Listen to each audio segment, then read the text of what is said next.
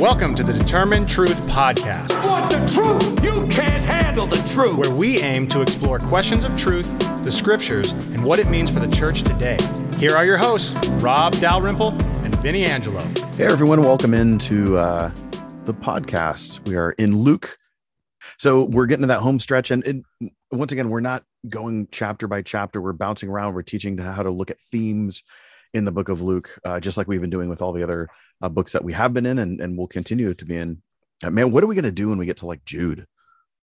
Like, It'll be a short podcast. yeah, a short one, like five minutes, we're done. Uh, but anyway, what do we want to um, talk about or recap or, or, you know, before we hit into today? Yeah, we're going to get into the heart of Luke's story, and I I promise you this is going to be fun. Uh, again, it's going to be fun for me, so I don't really care about anybody else, but I'm going to have a lot of fun.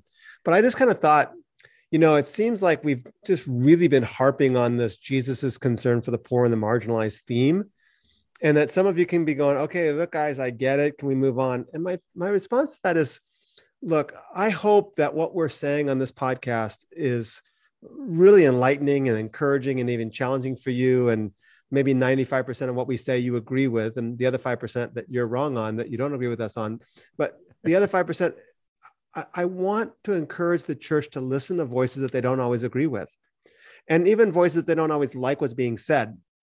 And my thought is this we've been stressing jesus' words to the poor and marginalized because this is what luke is telling us. This is luke's story. This is how luke wants us to read jesus. And remember luke is writing to a man named theophilus a wealthy elite person in rome who has to grapple with this even more than we do, perhaps.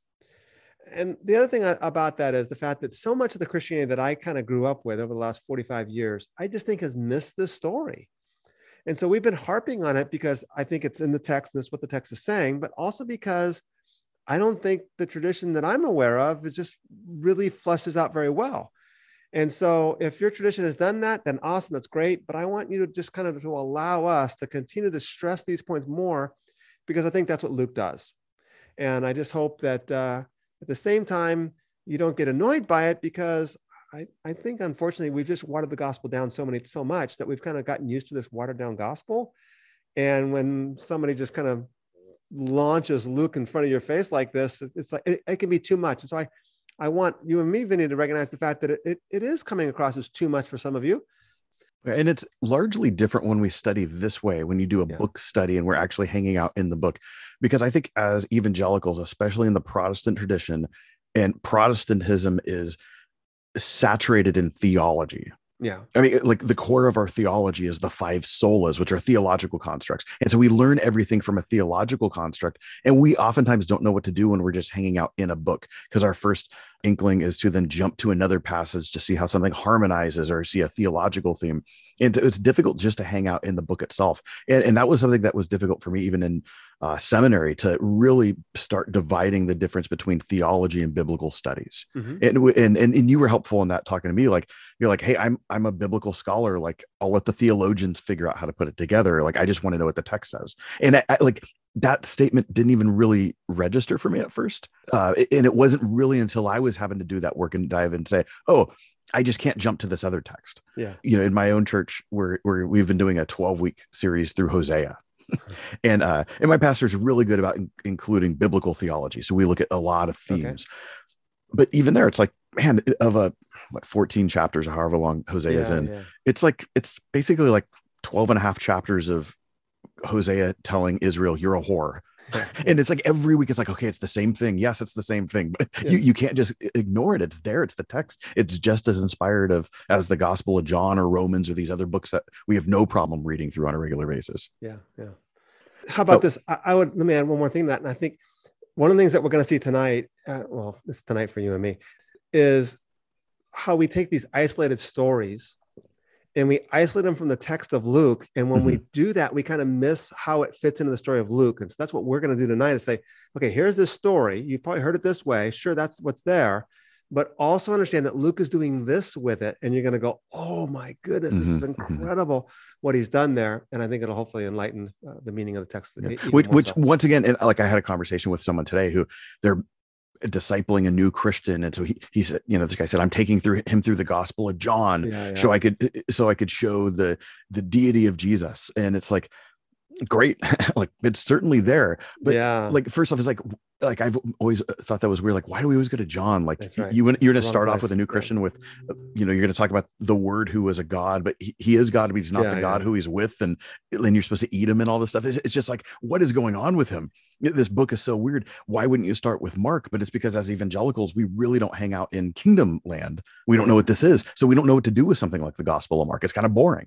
Uh, and so it's one of those things it's, it's it's having the deeper understanding of some of these other dominant themes uh, and, and really just being able to hang out in the text itself without leapfrogging to some other hobby horse or something. Yeah. Yeah. Anyway All right. so we've made our way to luke 17 but we skipped a lot of things so uh, w- you know what do we want to start with today All right, so we're going to go back starting in chapter nine. And by the time you get to 951, and by the way, chapter breaks in Luke are perhaps maybe the worst chapter breaks of any of the biblical books because there's so many times he missed it, or so often where Luke, like when we looked at Luke 15 and Luke 16, and it was kind of like one long thing, but you got to break it off at some point in time. So be careful about the chapter breaks. But uh, in 951 through 1944, uh, we talk about this as the travel narrative. And it's not so much of a travel narrative of, of the journey, but as much as a travel na- narrative of the destination. Jesus is going to Jerusalem. Uh, for example, in chapter 9, verse 51, it says, It came about when the days were approaching that his, for his ascension that he resolutely set his face to go to Jerusalem. And then again, two verses later, in chapter 9, verse 53, it says, He was journeying with his face toward Jerusalem. So it's the destination that's important. Uh, he's heading for Jerusalem. This is the key.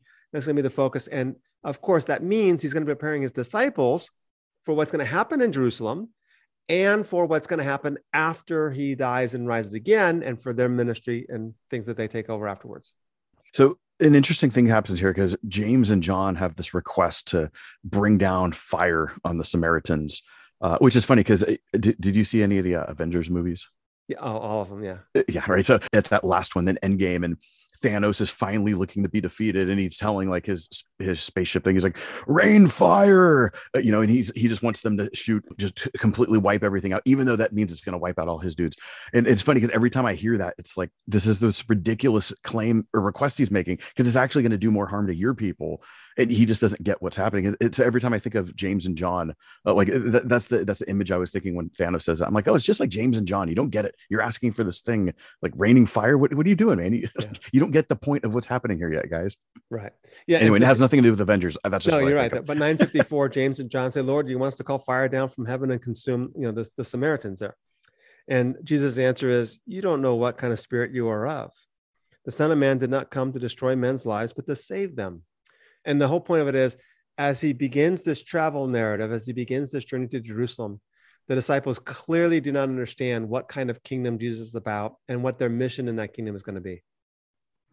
So this kind of is one of the, you know, it's a really sad verse in the Bible uh, where we read in, in chapter 10, the harvest is plentiful, but the laborers are few.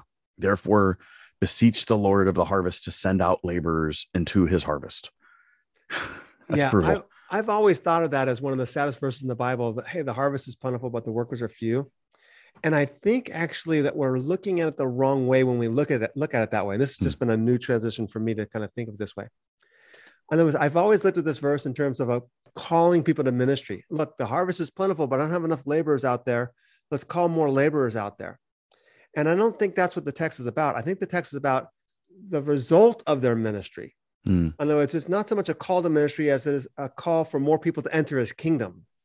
So as you go out there, call for the effectiveness of the, of the message to be, to be heard and people to enter into the kingdom. The, the problem then is that we we focus on the sending and Jesus is focusing on the receiving. then in chapter 10 jesus again sends out his disciples so this is chapter 10 verses 1 through 16 but he sent out the 12 in chapter 9 like why is he doing it again this is it just seems kind of strange is there something significant we should look at it in this account So we're going to have a lot of fun at several different points tonight. But at the end of tonight, we're going to have a lot of fun. So just remember that in chapter nine, he sends the disciples out, the 12 out at the beginning of chapter nine. And in the beginning of chapter 10, he sends out the 70. Mhm. And both times they come back and they report. So let's look at one aspect of that journey here with the 70. But we'll come back to why does he send out the 12 and why does he send out the 70 and what's going on? Because they're, both those episodes are going to come back up in chapter 22 Mm. after the Lord's after the Last Supper there. So in chapter 10, he sends the 70 out. And then in verse 17, it says this it says, And the 70 returned with joy, saying, Lord, even the demons are subject to, subject to us in, our, in your name. And then Jesus said to them, I was watching Satan fall from heaven like lightning.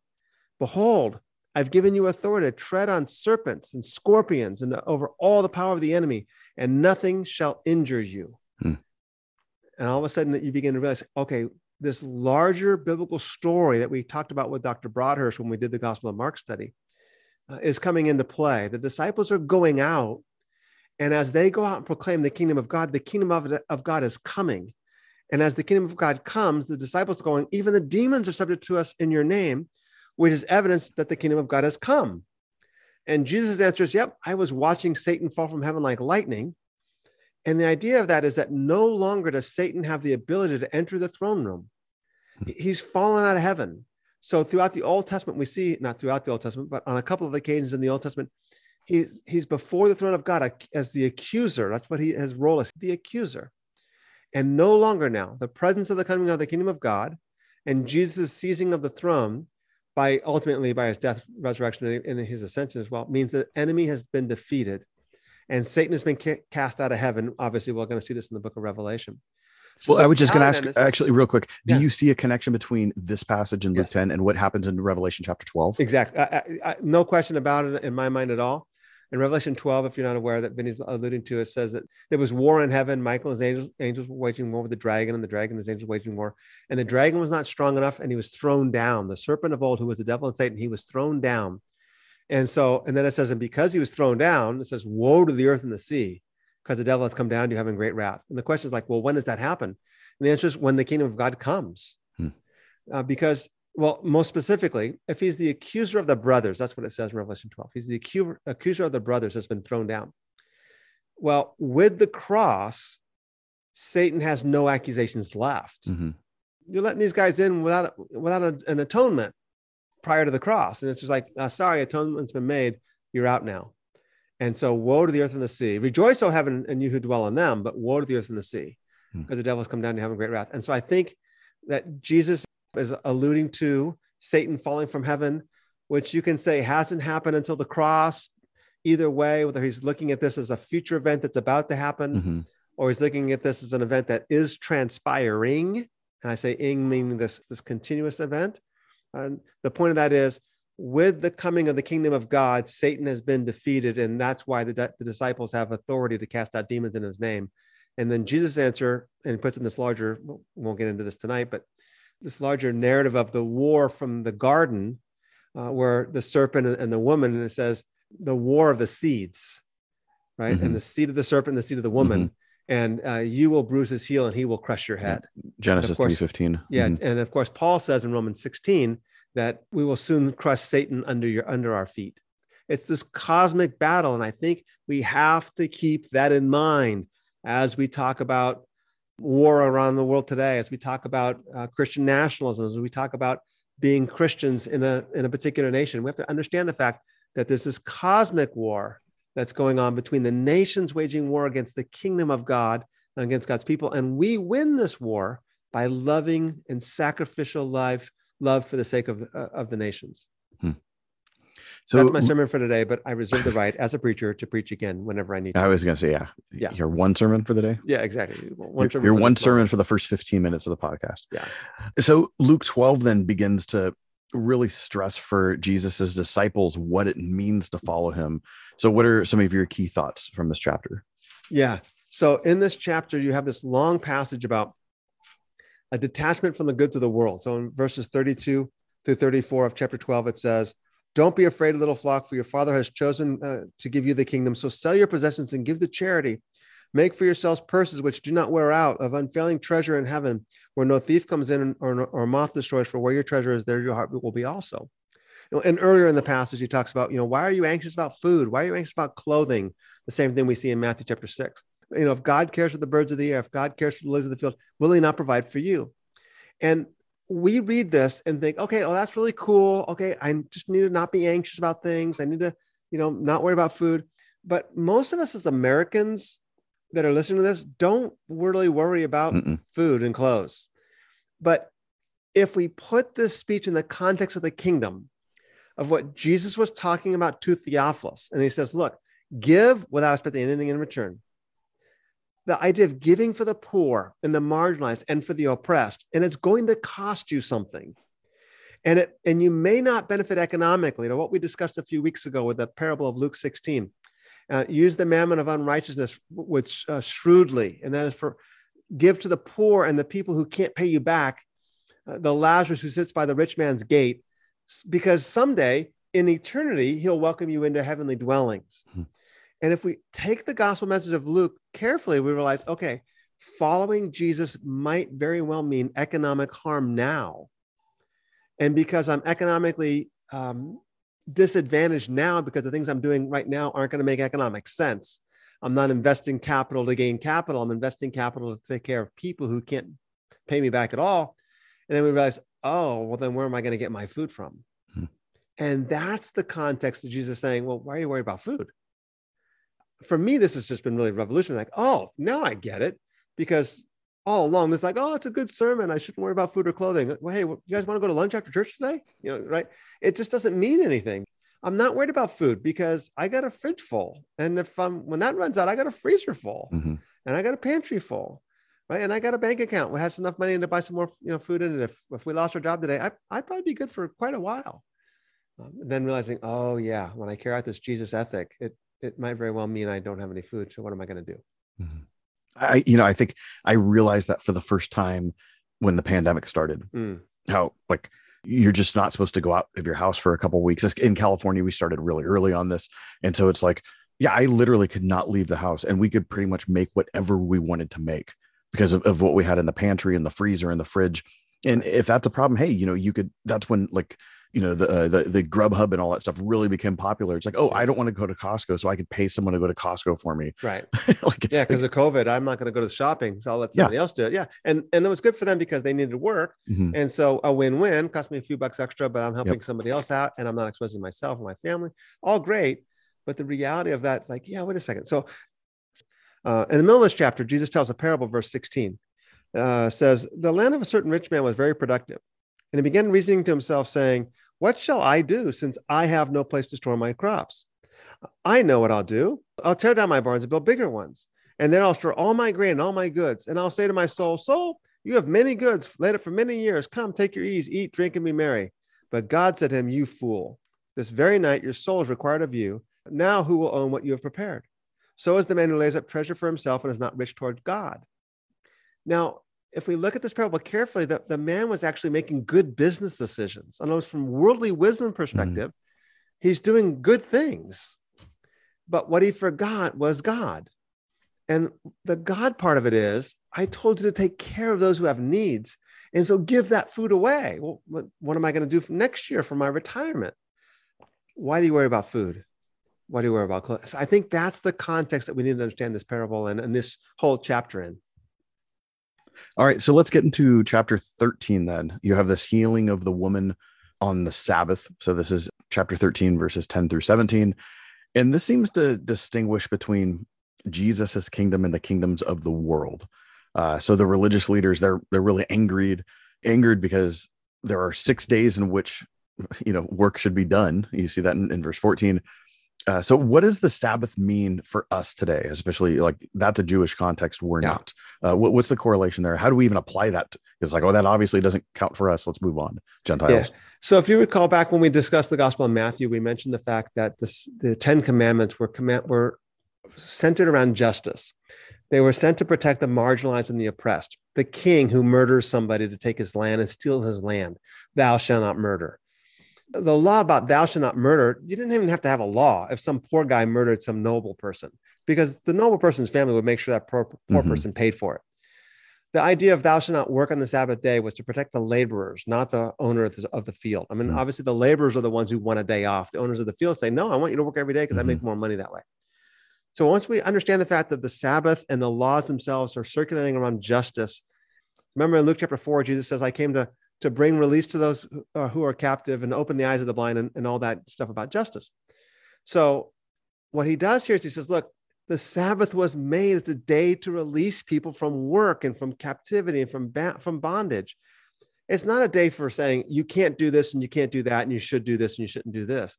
It's a day of rest from your labor to protect those who are being oppressed from laborers. So if you're a laborer, enjoy the day. Go to church, worship, that's great, but enjoy the day. Mm-hmm. And for me, by the way, like, you know, I don't have a lawn right now, but I, I like to go outside and mow the lawn and do yard work. And that's just a day for me to kind of get away and rest and relax and resting and relaxing is doing yard work. That's fine. For someone else though, who like that, that just wrecks them. I hate doing Yeah. that. That would not be good Sabbath. No, no, no. Mhm. It's a day for rest and and enjoyment and pleasure, and so that you're not oppressed, and to release the people who are captives and being oppressed. Mhm. So we get into chapter 14 then, and the you have verses 1 through 24 uh, all take place at a meal at the house of a Pharisee. So what is Luke doing here that he hasn't already addressed? Yeah. Well, again, it's important to remind ourselves then of of what Luke has already addressed. Remember, most of the stories of Jesus in the Gospel of Luke take place at meals. Mhm. And as we discussed, there's two really important social considerations to kind of be aware of. First off, was one's social status, which was based on how a person was perceived by others. That was like central. And if you didn't have a certain status, you weren't even invited to the meal. And then where you sat at that meal advertised to everyone where you were in the social ladder. Mhm. So you didn't sit in front of this guy because you know full well he's better than you and you're going to be shamed by it when you have to move. But you did sit in front of that other person and because you're better than them and socially superior to them. Now, invitations, of course, were only to those who would preserve that person's social status, the, the one who's hosting the meal. Invitations to the poor were just a waste because they couldn't pay you back. uh, they couldn't reciprocate. An idea of I invited you to a meal, now you owe me. So you're you're a person of honor. You bring honor to my meal, and you're now in my debt because I invited you a meal. So that's why I invite you. The second thing to remind ourselves then, so the first is the social consideration. The second, of course, is this principle of reciprocity, and that is that gifts were never free. Mhm. So Jesus uses this occasion of this meal then to speak against both of these practices. And he tells the guests when they come in, he says, for example, he says, recline at the last place, seek the least seat of honor. And then what happens?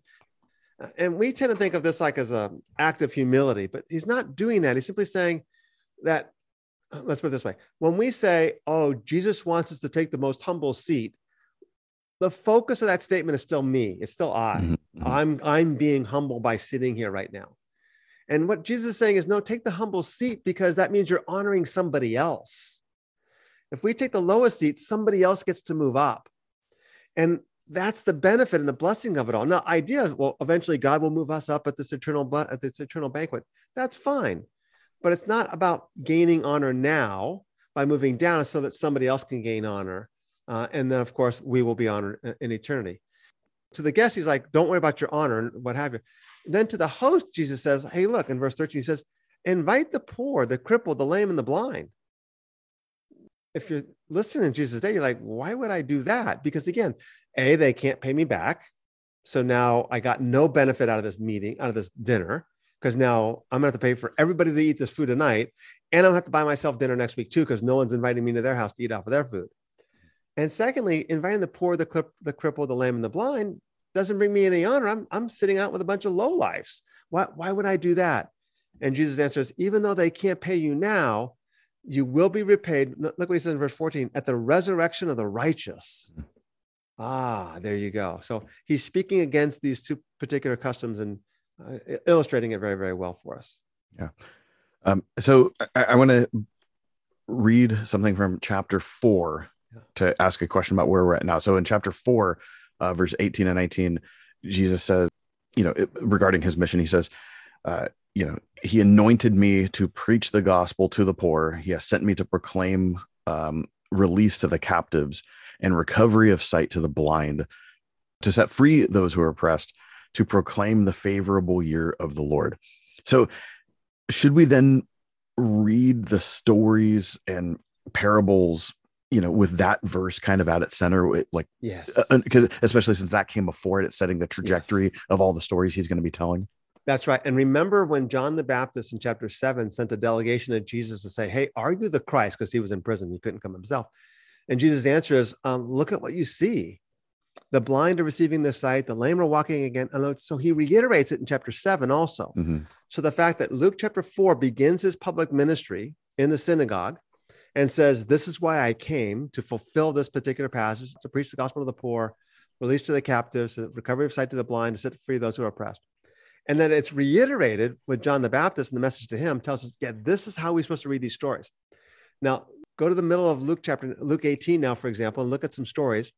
Because again, we type, tend to read these stories as though like they're detached in mm-hmm. stories that maybe talk about personal piety or, or personal character. For example, Luke 18 begins with a parable of the persistent widow.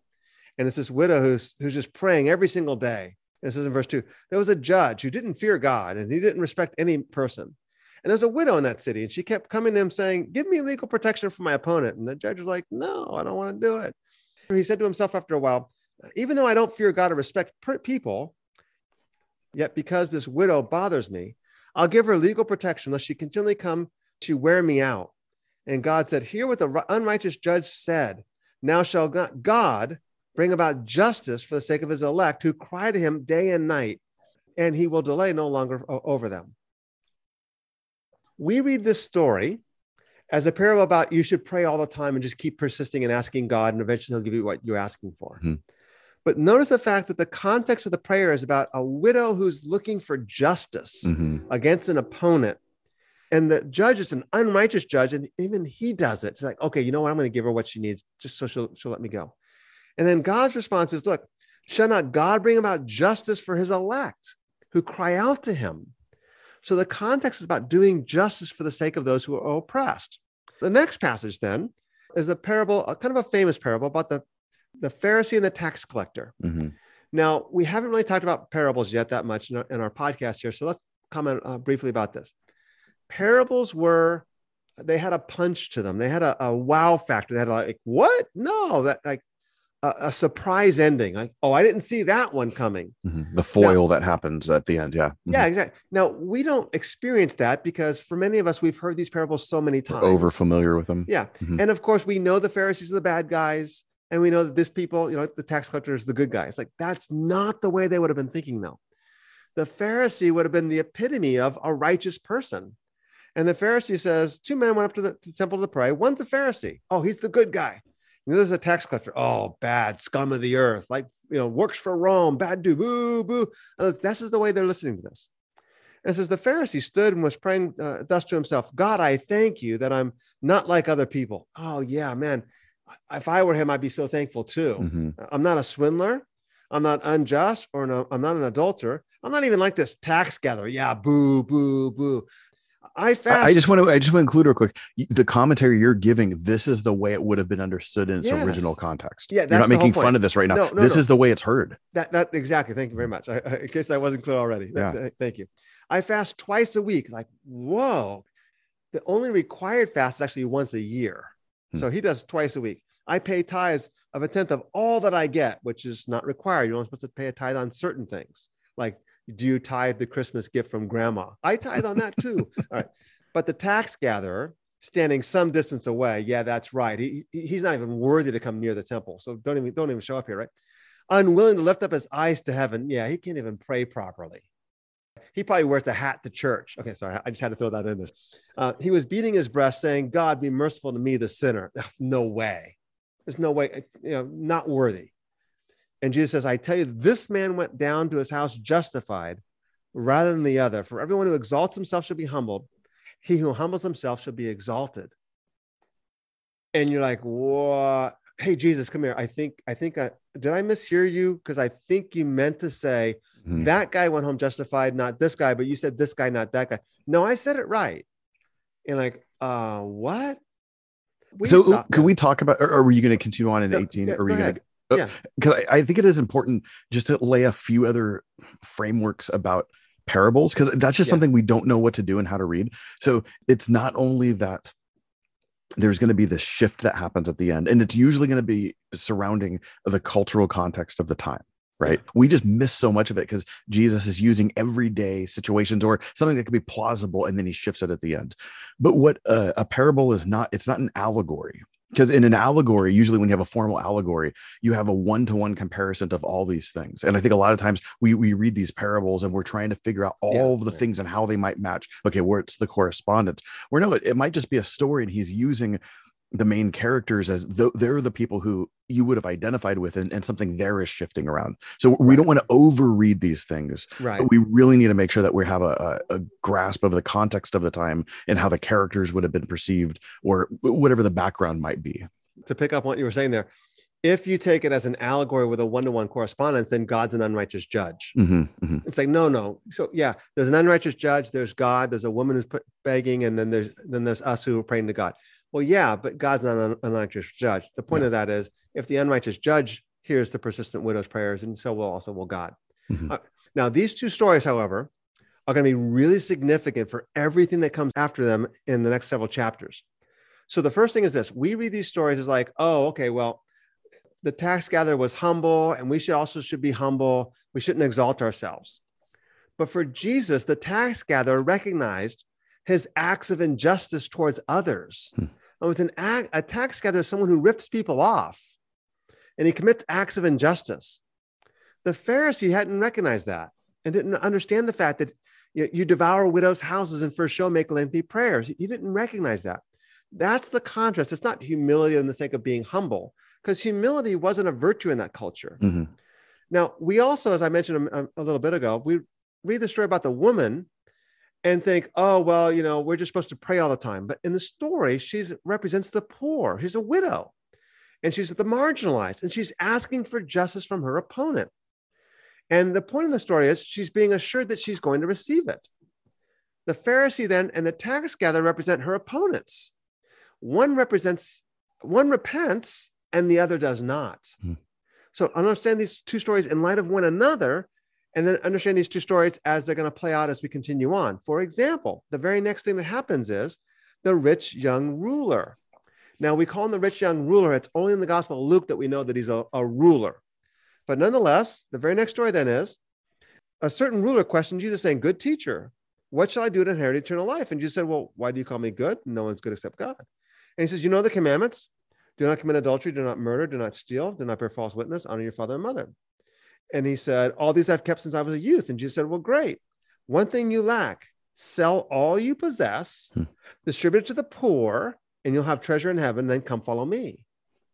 Now, we think of this as like, well, this rich guy has to just go give away stuff, charity. And the point actually is no, give stuff back that you stole from people. Hmm. Because in this world, the only way you can become rich is at the expense of somebody else. Because Mhm. remember, you cannot, and I think in the Gospel of Matthew, it says he went away grieved because he owned much land. And you can't own much land unless you got it from somebody else. And you're supposed to give the land back every seven, every 49 years. You Mhm. forgive debts every seven years, give the land back every 49 years. And Jesus is simply saying, go do what the law requires you to do and give back what you took from other people and do justice so that they can have their economic status res- back to them, their dignity restored. And he's like, oh, no, I'm not sure I want to do that. So here's a man who says, oh, I've kept all these commandments. And Jesus answers, no, you haven't kept any of them Hmm. because the law is predicated on doing acts of justice. Now, again, let's keep going because here we go. It gets better.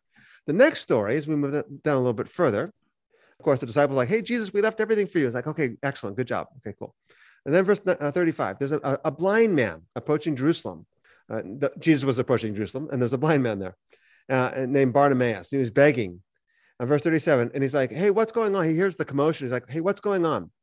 And verse 37, they said, Jesus of Nazareth was passing by. And he said, Jesus, son of David, have mercy on me.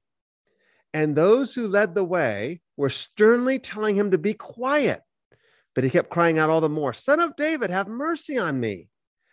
In other words, Bartimaeus, the blind guy, is the widow who kept crying out for justice against his Mhm. opponents. And the people who are trying to stop him are those who are impeding his way. Hmm. The story illustrates how people are trying to keep him from getting the justice that he desires, but he's persistent. And so, what does he do? So, Jesus says, What do you want? And the man says, I want to regain my sight, which was the passage you cited earlier, like Luke 4. He came to open the eyes of the blind, which is this larger context of doing these acts of justice. And Jesus said, Great, your sight's been restored and you've been made well. And guess what he does? Verse 43 Immediately he regained his sight and he began following him. Hmm. The rich man was told, Sell your possessions and give back to the poor. But he wouldn't do it. He wouldn't restore what he stole, he wouldn't restore what he took. And instead, he kept being an impediment. Bartimaeus has his eye, his sight restored, and others were trying to impede him from getting justice. And once he gets his justice, what happens? He began following Jesus. Okay, now we're not done. Chapter 19, we have another story. Story of, of Zacchaeus, the tax collector. And guess what Zacchaeus? Right? He's a tax collector. Mhm. So immediately we're remind, reminded of the story of, of the Pharisee and the tax collector. And Zacchaeus was rich, it says, verse uh, end of verse two. He was rich. And he was trying to see who Jesus was, which reminds you of the blind guy who was Mhm. trying to see Jesus, but he couldn't because he was blind. But Zacchaeus was too short. Because of the crowd, it says he was unable because he was small in stature. So again, you have another story of the crowd inhibiting someone from seeing Jesus. Mhm. Bartimaeus couldn't see him because he was blind, but the crowd tried to hinder him from speaking out and getting Jesus' attention. So he he climbs up a sycamore tree. And there's, there's, by the way, if you go to Jericho today, there's a sycamore tree in the center of a city square. And, and that's like, okay, whatever. That's the tree. Yeah. It's good enough. It- it- whatever. It'll, it'll work. Do you guys have to sing the song about him being a wee little man as well? No, no, no. I don't, because I don't sing. People would like, no, I, I came all the way to Bethlehem and, and to Jerusalem and to Jericho, and to hear you sing. No, you've ruined my trip. I, I thought the gates of hell would not prevail against the church. You proved it wrong. Jesus, he looked up and saw and said to Zacchaeus, Hurry and come down, for today I must stay at your house. So remember in chapter 15, the Pharisees and, and Sadducees were saying, Why is he eating with tax collectors and sinners? And there you go. I must eat at your house. And he hurried and came and received him gladly. And when they saw it, they all began to grumble, which is what they did in chapter 15. They were grumbling. So he's gone to be the guest of a man who's a sinner. And Zacchaeus stopped and said, Lord, behold, half of my possessions I'll give to the poor. If I've defrauded anyone of anything, I'll give back four times as much. Hmm. There you go. See the story of the Pharisee and the tax collector? The tax collector says, I'm not worthy. I'm sorry. I, I repent. And Zacchaeus says, I'm sorry. I repent. That's the point of the story. And if I've defrauded anyone, I'll give back four times, Mhm. which is more than what the law requires. He's restoring back what he's defrauded. And that's what the rich man wouldn't do. So we keep looking at these stories like independent little stories about, oh, about humility, about selling your possessions and, you know, following Jesus. But they have this larger story of actually doing acts of justice for the poor and the oppressed. And again, I- just, I, my mind keeps exploding and thinking, what is Theophilus thinking? Mhm. what's he doing in Rome? What's he thinking right now? Like, how do I do this? Because if I do this, I lose my status. I lose my place in culture. And again, they didn't all lose their status. They didn't all lose their place in culture. So he's reckoning, how do I do this? See, I don't think that we look at, listen to this as Americans, for those of us in America going, I'm really well off. And Rob and Vinnie seem to be telling me I have to go sell everything even to the poor. No, not at all. Not the case because not all the disciples do that. Mhm. There were wealthy women following Jesus Mhm. around, caring for his needs, members of Herod's household. But we, if we defrauded people, if we if we took advantage of somebody else, or if we gained at the expense of somebody else, and I think our conversation next week with Lisa Sharon Harper is going to challenge us to think about this. Hey, have I gained because somebody else lost? Mhm. And if so, then what do I do with that? And I'm not saying, I don't think neither one of us are going to try to give an answer to that. Mhm. But what that answer might be, I think we need to start asking those questions though. Yeah. And then I think next week, our conversation with Lisa Sharon Harper will will probably begin to provide some thoughts as to how to go about answering it. And maybe you don't agree with what, with what her answers might be. That that's fine, but we'll, let's at least ask those questions there. So You've you've talked about going back to nine and ten, chapters nine and ten. Let's Yeah. let's do that uh, Okay. now because you know Luke really does have this missional F- emphasis in his writings, and he knows that he's going to write the book of Acts, which is it's all missional, right? Yeah, that- yeah. That's the point of the book of Acts. He's a Gentile. Uh, Luke is, so he's concerned with the mission to the Roman world and to the Gentile world. So, how does this actually play out in the Luke narrative then, the Okay. Gospel of Luke? Yeah, so this is going to be fun. So I'm, if you didn't have fun with the last section, I did. Sorry that you didn't, but I did. How these stories all weave together around these central themes. So let's go to Luke chapter 9 uh, for one, and you'll see that Jesus sends out the 12. And it says, uh, He sends out the 12, and He tells them in verse 3 Take nothing for your journey, neither a staff, nor a bag, uh, nor bread, nor money, and don't even t- have two tunics. Whatever house you enter, stay there, and take leave, uh, and I'm sorry, and take your leave from there. And as for, as for those who don't receive you, as you go out from that city, shake off the dust from your feet as a testimony against them. All right, so they go out and they do this. So the point of that is don't take any provisions. If whatever house you go into, don't go, hey, if the next guy offers me a better house, I'll take that. Just stay in whatever house, the first one you get into. Don't move to house to house to get better accommodations. And if you're not welcome, that's fine. Just, you know, shake off the dust of your feet, which is ridding yourself of defilement, and then go off into the next place. All right, now, chapter 10, he tells again a story of the disciples being sent out. You're like, I thought he already kind of did that. What's going on? Well, now it says in verse one, it says, The Lord appointed 70 others, and he sent them two by two ahead of him to every city uh, and place where he himself was going to come. So again, he's sending out another group, and it seems to indicate that this is not the same group that he sent out before. He sent out 70 others. And there's some textual variation, by the way, in terms of whether this is 70 or 72. Most of your Bibles will say 70 with a little footnote on 72. And I'm and this is gonna... what we've talked about before with what's called textual criticism, yeah, where there's okay. just manuscript issues. You're always going to have a footnote that mentions something about this. This is not like a new problem that's wrecking the validity right. of the Bible or anything. Yeah, so there's all kinds of passages where there's textual discrepancies there, mm-hmm. but it's really obvious what the original one has. But every once in a while, we get to a place like this where we're just not quite completely certain. And when we're not certain, then the translators will often put a footnote in your Bible mm-hmm. saying, hey, by the way, some manuscripts say this. So, you know, sometimes it's less certain or more certain. Usually it's pretty easy to figure it out.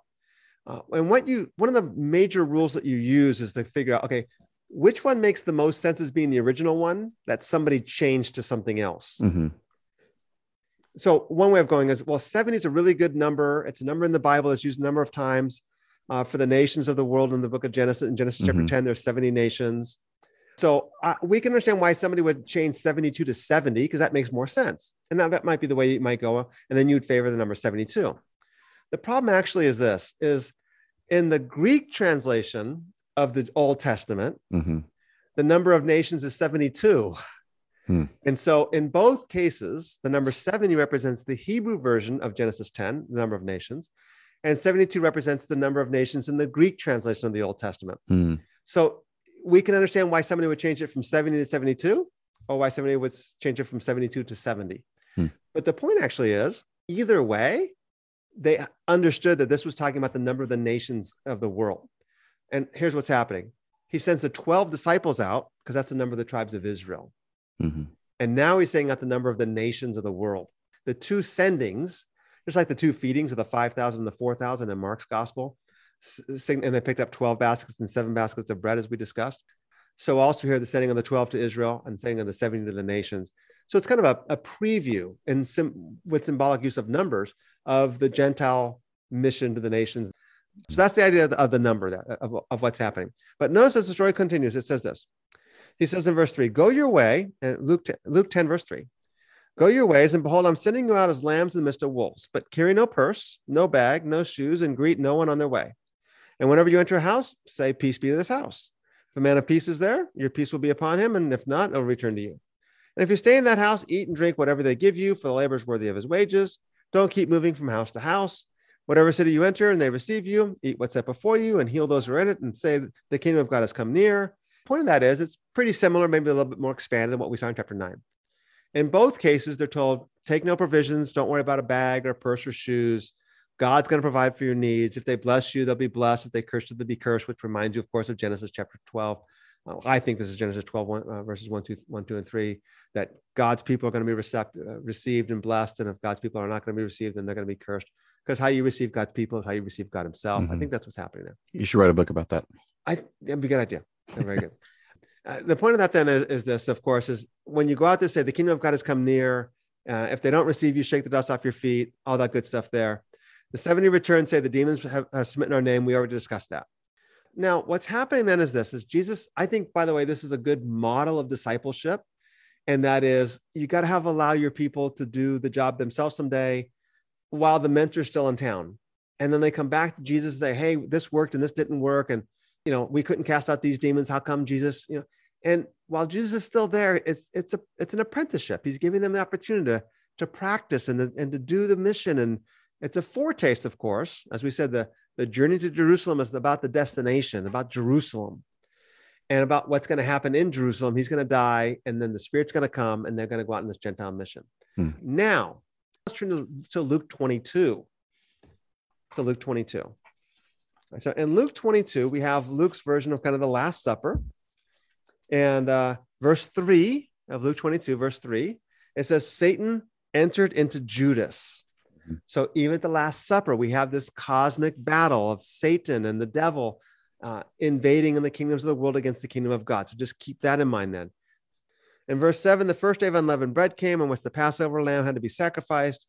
And he says, Go make provisions for that. In verse 14, they come down the hour to sit at the table. He says, Look, I've wanted to do this for a long time. Before I suffer with you, I want to eat the Passover. Verse uh, 17, he says, Take this cup and share it among yourselves. I say to you, I will not drink of the fruit of the vine, and from now on until the kingdom of God come.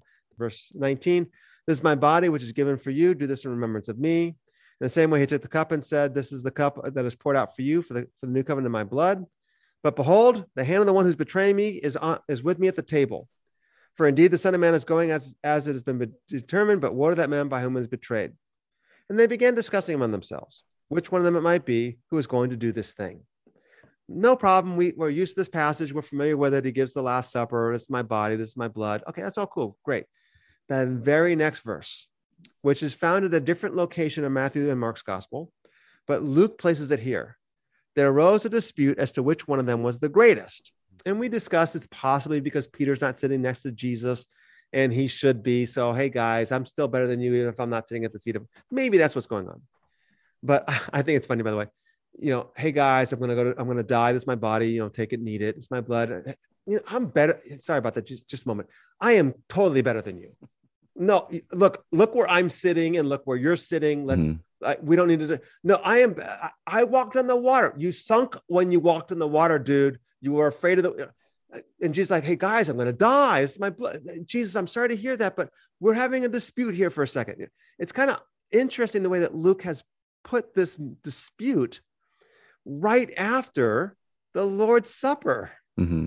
okay so here we go and Jesus hmm. answers them and says, The kings of the Gentiles lord it over them, and those who have authority over them are called benefactors, but not so with you. Let him who is greatest among you become as the youngest, as a leader as a servant. For who's greater, the one who reclines at the table or the one who serves? It's not the one who reclines, but I'm the one among you who serves. Hmm. Remember, of course, in John's gospel, he's just washed their feet. Note that Jesus' answer is in this context of what we've been saying the Gospel of Luke is all about, namely the kingdoms of the world versus the kingdom of God. So they call fire down from heaven and devour. That's that, that's what we're going to do, Jesus. We're going to call fire down from heaven. No, that's the way the kingdoms of the world do things, guys. They use power, they use manipulation, they step on the little guy, they use military might, they use deception, they use these things. And remember, Satan has already entered into Judas, and Satan is the God of this age or the God of this world. So it's this cosmic battle. Jesus' answer is In my kingdom, we lay down our lives for the sake of the other, which is what I think the book of Revelation is ultimately getting at. The nations are redeemed because the God's people laid down their lives just like Jesus laid down his life. And that's the mm. two witnesses in Revelation chapter 11. This is what we do. We, we lay down our lives for the sake of the nations there. And we're differently. Right now, let's continue on. Verse 28. And you are those who stood by me in my trials and just as my Father has granted me a kingdom, I grant you, hmm. So that you may eat and drink at my table in my kingdom and will sit on thrones judging the 12 tribes of Israel. Ah, it's about you guys becoming kings, eh, or maybe say uh, kings and queens, which is what Adam and Eve were created to do to rule over the earth and subdue it. But to rule as God rules not as the nations rule. Mm-hmm. And the nations rule by power, but Jesus' kingdom rules by suffering and by laying down their life for the sake of the other. So it, it's all this kingdom language again, right? Simon, verse 31 Simon, Simon, behold, Satan has demanded permission to sift you like wheat. Ah, but the Greek word for you is plural. Mm, so you all. That's right. Mhm. So he's addressing Simon, as we said before, because Peter's the leader of the gang. That you address him. That you just that's just the way it works. And Jesus is not saying the social totem pole or the social ladder is inherently wrong. It just leads to injustices. Mhm. So sure, Peter, you're number one, and therefore, guess what you do? You lay down your life for the sake of everybody else. That's just the way it works. But Simon, Satan has demanded permission to sift you like wheat, but I prayed for you, verse 32, that your faith may not fail. And when you've turned again, or when you've repented, and so now he's talking to Peter specifically because we know the story of what's going to happen. Strengthen your brothers. And Peter said, Lord, I'm ready to go to prison with you, and I'm ready to go to death. and Jesus said, uh, I say, Peter, the cock will not crow until you've denied me three times that you know me. And then he said to them, so now he's speaking to all the disciples. Mhm. When I sent you out without purse and bag, ah, that was chapter nine and chapter 10, remember? He sent the 12 out and the, and the 70 out. So again, that story, whatever happened then was important.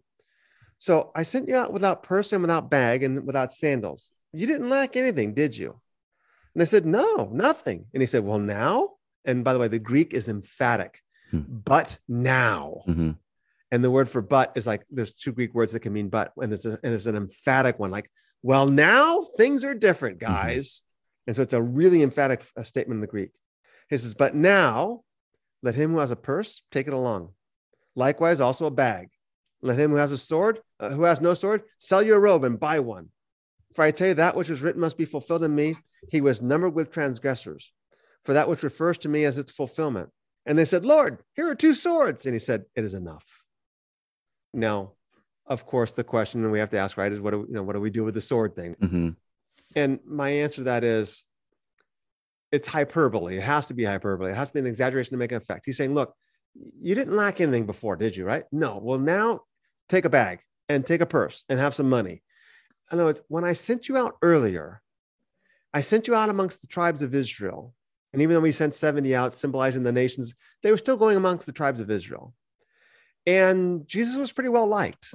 I mean, he he healed that person and he raised that that widow's son from the dead and he fed, fed the 5000 and you know they were preaching a pretty good message and if anyone doesn't receive you just shake the dust off your feet and go to the next city mm-hmm. no problems but now he's in jerusalem and now it's going to be made explicit are you the christ yes i am my kingdom is not of this world my kingdom's not like the world's kingdoms it's different well we don't want a king like that we want a king like Caesar. We have no other king but Caesar, they tell they tell Pilate.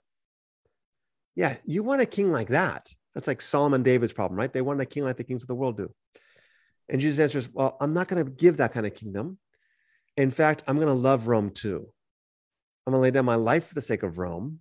Your enemy is the devil, as we said, like I think episode number one in our Mark study. It's the devil, it's not Mhm. Rome. Oh, look, I sent you out before and it was safe. You didn't need to take a bag or purse. Now, if you don't have, if you have a robe, sell it and go buy a sword. Well, you would actually not sell your robe. There's no way he's telling you to sell your robe. That's your bedding at night. So it's Mhm. clearly hyperbole.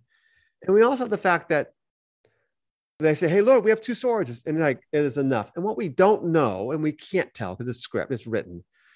Was that a statement of exasperation? Was he like, that isn't that? Okay, that you guys still don't get it, do you? Mhm. I tend to think that's what Jesus meant by it is enough. Because if he's telling them to buy swords, two swords is not enough to defend all of them. Mhm. And the fact that later on that night, they use one of those swords to hack off Malchus's ear, and Yeah. Jesus heals the guy. Mhm. He says, Put them away. And he tells Pilate, My kingdom is none of this world. If it did, my men would come fighting. So clearly, he doesn't mean for them to actually buy swords. But what he's saying is, the first time you went out, it wasn't too bad. But now, guess what?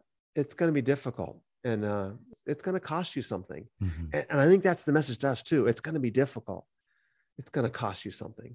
All right. So let me ask you then this, Rob. Okay. and this is kind of a tough question to ask because I don't think you're going to give the answer then uh, that would affirm maybe a popular interpretation of this passage, es- Okay, especially when all it right. comes to the sword question because oftentimes what I will hear from friends and just folks in the public square, especially folks who are very advocate Second Amendment folks, Mhm. but who are Christians. And this isn't necessarily like this isn't giving commentary on the Second Amendment on Okay. it, on if it is a Christian or not. Like that's a different conversation. All right, yeah. But there is a Second Amendment in America that gives people the right to bear arms.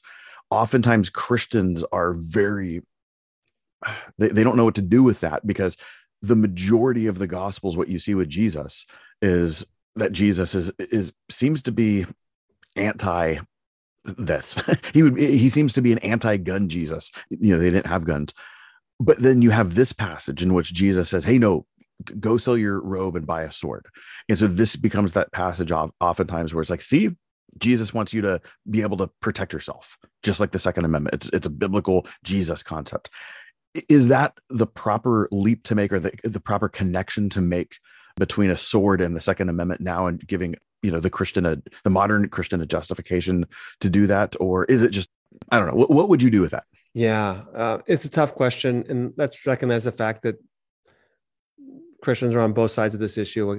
I'm going to stop with the side of saying there's no way you can get um, guns from this passage, or bearing arms from this passage, or self-defense from this passage.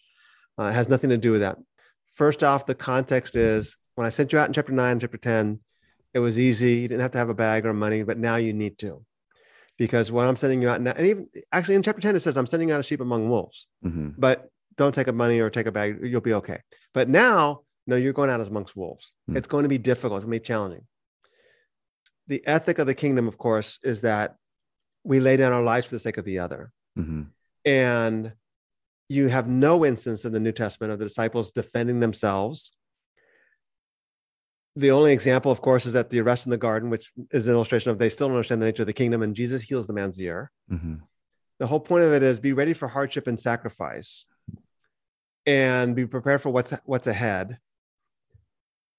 I f- personally find no basis for the use of violence as a response to violence. Mhm. Now that, that there's so much there's so much to unpack there, right? Mhm. For- number one, for a woman who's being abused, um, God gave you a loud voice, scream really loud, and kick and fight and get out of there. Because yeah, it- it's wrong. It's a crime. It's an injustice. Okay, and to protect yourself in that sense, and don't put yourself back in that situation. But I don't think this is at all what Jesus is talking about here. I think I do think Jesus was was exaggerating, was using hyperbole. There's no way they would have sold their tunic and bought a sword because that's your outer garment that you use for your bedding at night. There's no way they would have taken that literally. And the fact that when they did use the sword, Jesus uh, healed the guy's ear, and the fact that I'm just kind of repeating myself again, but he said, "My kingdom's not of this world. If if it were, my servants would be fighting." So I don't, I just don't find any basis for that at all. I find the gospel of um, love is greater love has no man than this that a man laid down his life for his friends and that that is what the church is called to do is to lay down their lives for the sake of the others. And i think that's the way i would understand the text. Mm. and then i would just wouldn't get into the politics of it too much right now. I think that'd be a good conversation I'm not wait, and that's not our, that's not our point. Let's- like yeah let's like- have it at some point like that's an important conversation but for us in this context it's trying to figure out what is the text saying. Yeah yeah. Like that's what that's what we're yeah, driving at. exactly. And I hope, I hope i answered that. Yeah. Wow. So so we have finished luke i guess Yeah. we're, we're, done with this man obviously john is the next book in the bible so is that where we're going next Yeah, so we've left out of Matthew, Mark, and even Luke now. We've kind of left out the resurrection and, and that stuff, right? Mhm. So uh, we're going to get there in John. So help me. What? Yeah, we're going to get there. And we've kind of looked at Luke with an eye on Acts. And so we know that there's this mission coming. We know that there's Gentile mission coming. We know that there's this Holy Spirit coming. And we're actually going to see that in John first, and then we'll see it in Acts. And so Mhm. what we're going to stress now, and I'll, I'll kind of say this a couple of teasers this way. Number one, the Gospel of John this, this is kind of a teaser that I'll try to defend in our studies of Gospel of John, is as much about the Holy Spirit as it is about Jesus. Mhm. And that's why I, I kind of chuckle when you start off again tonight with, uh, you know, people always say we started the Gospel of John first for the new believers. mhm. Like, okay, it's, it's about the coming of the Spirit Mhm. Ultimately empower and then empowering the disciples and uh, of course us as well to go out on mission. So the Gospel of John is really, really missional, more so even than Matthew, Mark, and Luke might be. And I think that's what John's doing, writing 30 or so years after Matthew, Mark, and Luke. Mm-hmm. So we'll, pick that theme up there in the Gospel of John, and that's going to be really exciting. We're going to have a couple of guests in, in, in the meantime also as well. I think we need to process more now this question of justice and the oppressed and having gained an advantage at the expense of somebody else. What do we do with that? Because I think America, uh, for those of us as Americans, we were established by land that was somebody else's land. Mm-hmm. And I think what we did to the indigenous peoples of this country, it was an injustice and we became prosperous at their expense. And then I think we also have to deal with the issue of slavery and racism. And it's not just people of uh, blacks, uh, but it's also uh, Asians, Chinese, uh, the Japanese, what mm-hmm. we did mm-hmm. with them, the, the railroads that were built at the back of the Japanese. I think we've we have a history of where we've profited at the expense of somebody else. And what do we do with that? Mm-hmm. Uh, and Lisa Sharon Harper is going to kind of give her perspective on that, and that'll mm-hmm. be something for us to chew on. Uh, and uh, then we're going to bring in Warren Carter, who's just an expert on Rome and biblical history, and we're going to really okay. We've been arguing, you know, Vinnie and I, we've been arguing that Matthew, Mark, and Luke, and even John a little bit, is describing the kingdom of God against the empire. And I don't think it's against colonialism, though I don't think colonialism is a good thing. I think, I think it's against the imperialism. And so Warren Carter is going to help us unpack that also. So we have mm. some really exciting guests and some excellent episodes coming up. So I'm looking forward to this. Yeah, this is going to be great. Hopefully, it's been great to you. Keep reading through the text. Hopefully, it's given you a new perspective and continue listening and share like we've said before yeah please, please leave reviews. I haven't checked uh, apple recently. I'm going to check that out but please leave reviews uh, on the uh, the podcast apps. Uh, you know like it and review and that helps this get in the algorithm. It helps more people uh, see the yeah. podcast as well. So yeah. all right guys have a great week. We will see, see everyone thank you soon. for listening to today's podcast. Please subscribe to and like our podcast you can follow rob's blog at determinetruth.com or purchase his books on amazon.com see you next time